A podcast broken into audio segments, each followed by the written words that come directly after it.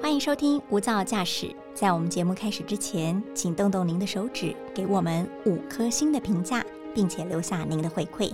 让我们制作更多你喜欢的节目。那今天的节目开始喽！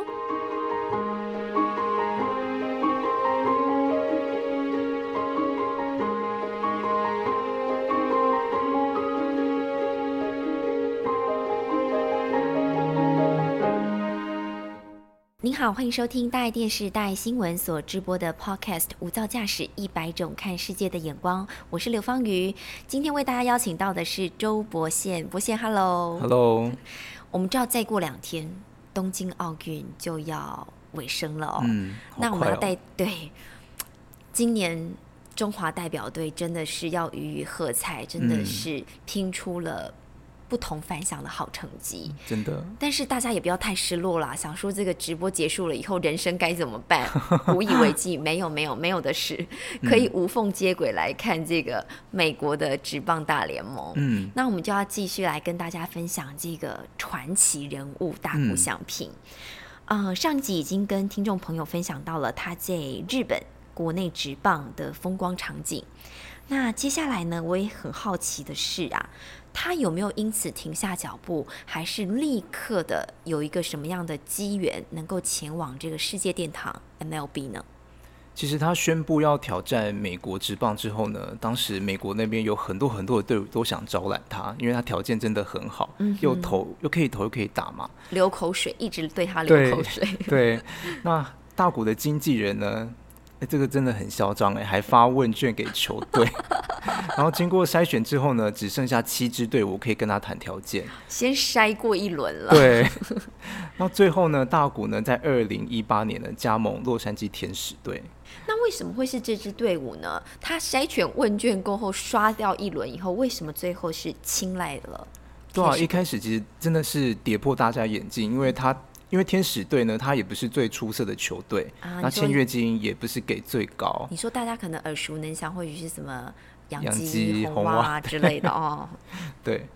那其实呢，就跟当初选择大谷选择日本的火腿队一样，嗯那天使队呢其实是也是相当支持大谷二刀流的发展，嗯那所以呢，大谷也选择加入天使队。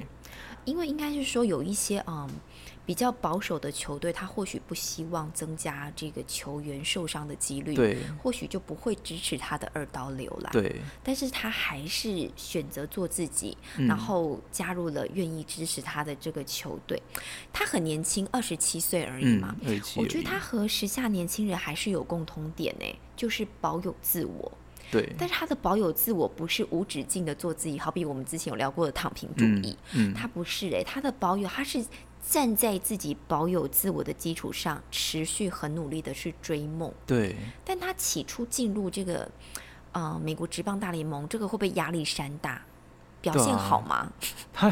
其实应该一刚开始去的时候表现不是太理想，啊，在比赛之前他们有一个春训，嗯哼，那他在春训的时候呢，在投手丘常常被打 爆，打爆听起来好可怜对，哦一。直对，然后在打击区呢又频频被三振，啊，等于他的二刀流之梦可能有一点都在美国被受破解挫，对，嗯那他的表现呢就被当时美国知名的棒球记者叫 Jeff Panson，他就形容说，哎、大谷就只有高中生的程度啊，这么狠，对，然后他还建议那个天使队把大谷下放到小联小联盟接受训练。哦吼，那对对他来说应该是非常沉重的一击耶，这么严厉的球评，对而且是举世皆知。对那大谷翔平是我们印象中的暖男，永远都嗯带着这个暖暖的微笑，他的心情想必还是会受到一定程度的影响吧。对，因为在呃这段低潮期呢，让大谷非常怀疑自己，说，哎，为什么我要来美国打职棒呢？开始怀疑人生了， 怀疑人生，对。然后，所以呢，他就在他就像水手队的前辈叫铃木一郎，相信大家都听过他，他也是对日本的职棒传奇。嗯哼，然后铃木一郎就跟他说：“你要更相信自己的才能还有潜力。”嗯哼，然后这个也是很像动漫的情 节，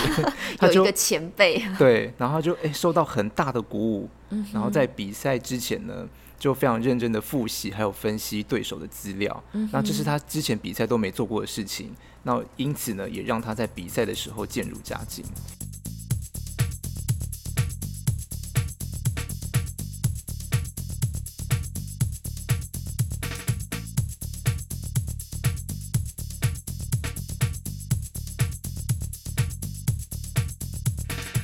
有前辈或是说贵人神救援，教导他如何去度过自己的低潮，嗯对然后经过这种前辈的专业指点，他的实力想必应该可以大幅提升吧？现在嗯有没有驰骋在这个职棒场上？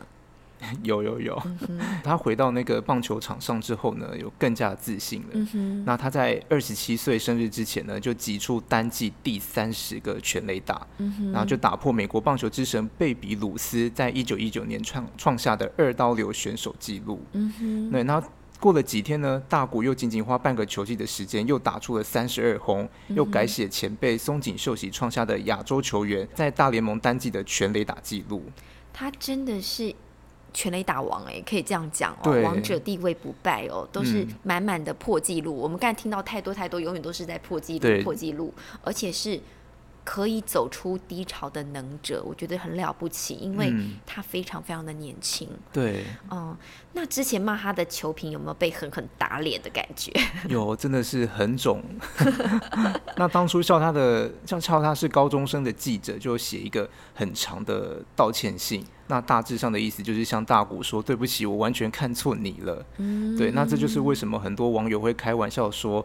哎、笑死，那个高中生的球为什么接不到或打不到？ 当不当初不是说他是高中生吗？”对，啊对，那很多媒体呢也不断拿他的数据和上个世纪的传说刚刚提到的贝比鲁斯相比，因为他那个这个贝比鲁斯呢，他就是他真的是美国人心目中的一个棒球传奇。然后他在一九一九年的时候呢，他只花了一百三十场的比赛就打出了二十九轰，嗯可是大谷呢，在二零二一年事隔一百多 年，他只花100多年嗯对他只花七十八场就完成了三十轰的记录。所以很多媒体就称赞大谷是百年一遇，而且是超越贝比鲁斯的奇才。 真的是一个百年一遇的奇才，非常了不得哦。那其实我们看看这个大谷翔平的职业生涯，不管是之前效力于日本国内的火腿队，或是现在美国天使队，其实啊，对于他都下了一个很大的赌注。因对为我们刚才一直在讲说，他会选这两个队伍呢，都是因为非常支持他要继续往二刀流的路上来迈进，对，因为这个风险实在太高了。嗯，随便一个受伤都有可能从此以后就阻断了职业生涯，对嗯这就此止步啦吼。所以也很好奇，他为什么有这么坚持？他的性格培养，他私下也是这样的暖男吗？他私下是不是暖男，真的不知道。不过呢，他的生活真的很单纯。嗯，那像很多球员出了名啊，就会或者是赚了很多钱，可能会去买名车，过奢华的生活。啊、不止，可能私生活也会有一点混乱。，对对，没错。但是呢，大谷生活真的很单纯，他不会开车，也不会讲英文，所以呢，他而且他其实生活就是有一个随行随行口译，所以他沟通方面不是问题。懂。那他的生活就是往返住家还有球场，那都是嗯他的口译在他这样来回。那就算而口且译，excuse me，是女生还是男生？男生、哦男生、不然很多的大谷翔平的迷可能会很伤心。对吼大谷嫂不用暴动， 而且大谷他赚的钱呢，全部都交给妈妈保管。嗯再来呢，他每天睡觉一定要睡八小时，啊，那乖就宝嗯宝哎、对，真的是乖宝宝。那就算熬夜呢，也是为了看看这个棒 球赛。那而且他都没有传任何的绯闻，到现在还是母胎单身。母胎单身，天啊！对大姑嫂们，大家应该很心情激动啦。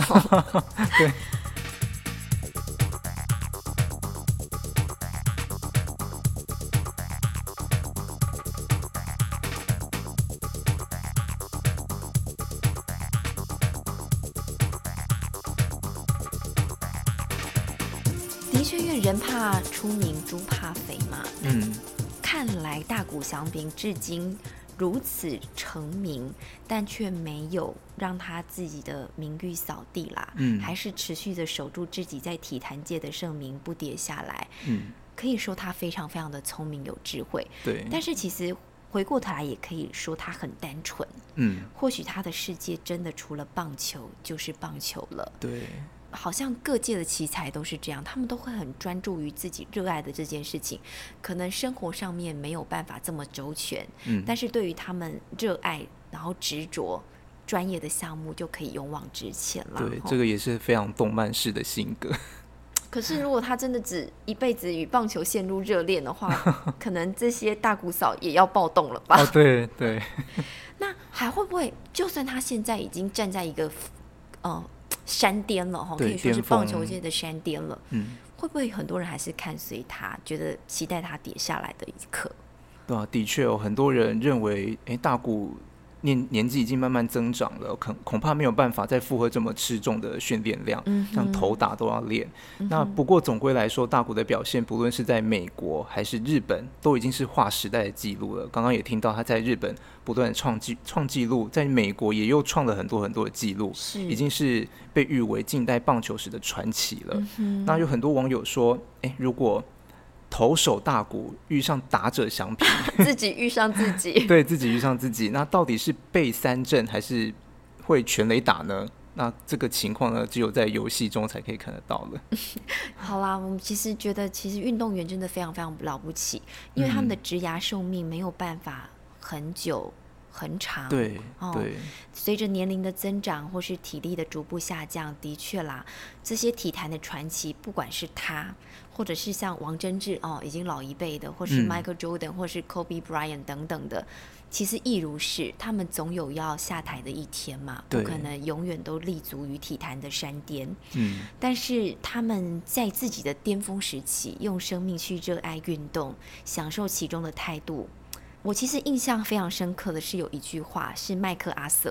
嗯这位将军哦，他曾经讲过，在告别演说中，“老兵不死，只是凋零”哦，其实，嗯在运动界也可适用吧。嗯，就是说，英雄总有一天会凋零，会老去吧。但是，他们带给世人的精神会永远留存于大家的心中。嗯，哇，觉得很感动啦，就是我觉得这些运动线的奇才会一直对我们的生命当中，尤其现在在疫情后时代，真的为我们的生命带来很多的小确幸，也要真的非常感谢他们，让我们的生命当中还是有一点色彩。对，